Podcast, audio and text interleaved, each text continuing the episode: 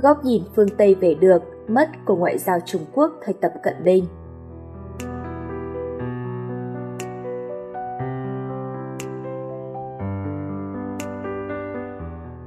Hầu hết giới nghiên cứu quốc tế đều đồng thuận rằng, qua mọi triều đại, với chiều dài hơn 5.000 năm cùng những thành tựu vĩ đại mà lịch sử để lại, Trung Quốc luôn tự hào và khẳng định mình là trung tâm của nền văn minh nhân loại. Mặc dù vậy, nhưng Trung Quốc cũng phải nếm chịu hơn 100 năm dưới quyền cai trị của các thế lực ngoại bang và phải ký những hiệp ước bất công với các nước về chủ quyền lãnh thổ. Chính những điều đó đã thổi thúc Trung Quốc vươn lên, phục hồi hình ảnh dân tộc, vươn lên siêu cường, xóa bỏ mặc cả một thế kỷ bị chủ nghĩa thực dân cai trị và những hiệp ước quốc tế bất công mà họ từng phải ký trong lịch sử. Trong lịch sử hiện đại, ngay sau khi thành lập nước Cộng hòa Nhân dân Trung Hoa vào năm 1949, Trung Quốc đã có tư tưởng lớn với mục tiêu gió đông thổi bạt gió tây để vươn lên trước chủ nghĩa tư bản, đồng thời cạnh tranh với Liên Xô cũ, giành quyền lãnh đạo hệ thống xã hội chủ nghĩa là quốc gia rộng lớn và đông dân nhất thế giới, Trung Quốc hội đủ khả năng cạnh tranh vị trí lãnh đạo với siêu cường duy nhất trong thế giới đường đại. Là một quốc gia rộng lớn với diện tích 9,597 triệu km vuông và với dân số đông nhất thế giới là 1,4 tỷ người. Trung Quốc còn là một cường quốc hạt nhân, là thành viên thường trực của Hội đồng Bảo an Liên Hợp Quốc. Với những thành tựu to lớn mà Trung Quốc đạt được sau hơn 4 thập niên đổi mới, để trở thành nền kinh tế lớn thứ hai thế giới, không ai khác, chính Mỹ đã nhận rõ đối thủ cạnh tranh vì thế siêu cường độc tôn của mình trong thế kỷ thứ 21, không phải là Nga hay một quốc gia nào khác, mà chỉ là Trung Quốc. Bởi lẽ, Trung Quốc mới là quốc gia hội đủ các yếu tố và tiềm lực để trở thành siêu cường trong trật tự thế giới mới. Sau đại hội lần thứ 18, Tập Cận Bình lên nắm quyền, đã khẳng định được vị thế của Trung Quốc thông qua giấc mộng Trung Hoa với mục tiêu đến giữa thế kỷ thứ 21 Trung Quốc trở thành một nước giàu có và quyền lực hàng đầu thế giới. Thực hiện mục tiêu đó, Trung Quốc đã xúc tiến hàng loạt các sáng kiến và bước đi mang tầm chiến lược, như sáng kiến một vành đai, một con đường, quốc tế hóa đồng nhân dân tệ, lập nhóm nước có nền kinh tế đổi mới,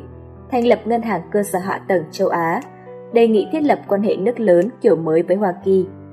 Đặc biệt, sau đại hội lần thứ 19, tư tưởng Tập Cận Bình chính thức được đưa vào điều lệ Đảng Cộng sản Trung Quốc, sánh ngang với cố chủ tịch Mao Trạch Đông, thì giấc mộng Trung Hoa chính là chiến lược đưa Trung Quốc trở thành siêu cường, cùng với Mỹ và từng bước thay Mỹ lãnh đạo thế giới. Đầu những năm đầu của thập niên thứ hai của thế kỷ thứ 21, tranh thủ thời cơ, điều kiện quốc tế thuận lợi cùng với quá trình cải cách, mở cửa đem lại những thành công vang dội. Trung Quốc đã vươn lên trở thành cường quốc khu vực, vượt qua giai đoạn giấu mình trở thời để can dự ngày càng sâu vào những vấn đề khu vực và quốc tế.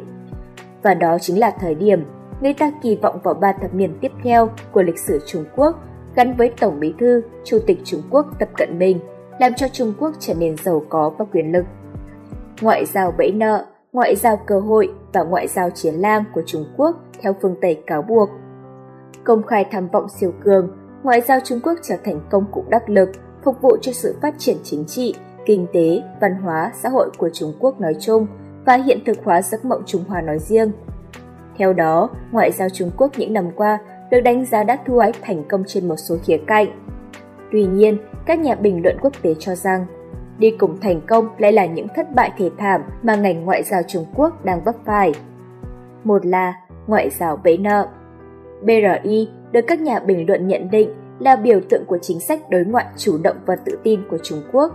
BRI gây ấn tượng với tầm nhìn về quy mô và tầm vóc của nó. Mặc dù mới được công bố vào năm 2013, nhưng hiện đã có gần 130 quốc gia và 30 tổ chức quốc tế ký kết văn bản hợp tác với Trung Quốc và BRI trở thành chính sách đối ngoại đặc sản của Chủ tịch Tập Cận Bình trong hiện thực hóa giấc mộng Trung Hoa. Tuy nhiên, với góc nhìn của phương Tây, thông qua BRI, Trung Quốc khiến các nước đang phát triển lệ thuộc vào nợ, sau đó chuyển sự lệ thuộc đó thành ảnh hưởng địa chính trị. Lập luận về bẫy nợ ngày càng trở nên tin cậy hơn sau khi Thủ tướng Malaysia Mahathir Mohamad hủy bỏ các dự án BRI với tổng trị giá lên đến 23 tỷ USD và cảnh báo rằng nhiều nước có nguy cơ trở thành con mồi của chủ nghĩa thực dân phiên bản mới. Bởi vậy, nhiều nhà quan sát mô tả BRI là một mánh khóe địa chính trị của Trung Quốc nhằm thống trị thế giới. Hay là ngoại giao cơ hội sự phát triển của đại dịch COVID-19 đầu năm 2020 đã đặt Trung Quốc vào tầm điểm chú ý. Cùng với cuộc khủng hoảng y tế trong nước là cuộc khủng hoảng hình ảnh trên trường quốc tế. Trong bối cảnh đó, một số nhà ngoại giao Trung Quốc ở Bắc Kinh và trên khắp thế giới đã lớn tiếng bảo vệ luận điệu chính thức của họ. Ba là ngoại giao chiến lang. Trong bối cảnh cần tìm đồng minh để thực hiện giấc mộng, nhưng những bình luận của các chiến lang như hai người phát ngôn Bộ Ngoại giao Trung Quốc lại luôn tỏ thái độ hung hăng, hiếu chiến. Trước làn sóng chỉ trích quốc tế, nhiều nhà ngoại giao Trung Quốc đã tỏ rõ thái độ hiếu chiến, tố cáo các chính trị gia và các phương tiện truyền thông phương Tây chống Trung Quốc trên các phương tiện truyền thông và các mạng xã hội phương Tây. Động thái phản công này nhằm bác bỏ những chỉ trích chống lại Trung Quốc và xoay chuyển thành những chỉ trích chống lại các cường quốc nước ngoài. Từ tháng 4 năm 2020, kiểu truyền thông hung hăng này được báo giới gọi là ngoại giao chiến lang. 4 là ngoại giao Trung Quốc cần một nguồn lực lớn với chất lượng cao nhưng vẫn không có khả năng đào tạo ra những nhà ngoại giao có kiến thức tốt về quan hệ quốc tế, có kỹ năng phân tích chính sách đối ngoại. Đặc biệt, sự khập khẽnh và trùng dẫm giữa vị trí, vai trò của Bộ trưởng Bộ Ngoại giao với trưởng ban đối ngoại trung ương, cùng sự lạc điệu trong một số vấn đề quốc tế, khiến phương Tây cho rằng ngoại giao Trung Quốc hiện đang chạy theo xử lý sự vụ. Ngoại giao là hình ảnh, là bộ mặt và hiệu quả của hoạt động ngoại giao là hàn thử biểu đo lường uy tín của một quốc gia trên trường quốc tế. Nếu xét theo các phương diện đó, ngoại giao Trung Quốc hiện đang trong trạng thái hung hăng trong buồn chán và cô độc. Ngày 9 tháng 12 năm 2021, trước nguy cơ bị tẩy chay, Thế vận hội mùa đông ngày càng lan rộng, người phát ngôn Bộ Ngoại giao Trung Quốc Uông Văn Bân phản ứng đầy tuyệt vọng.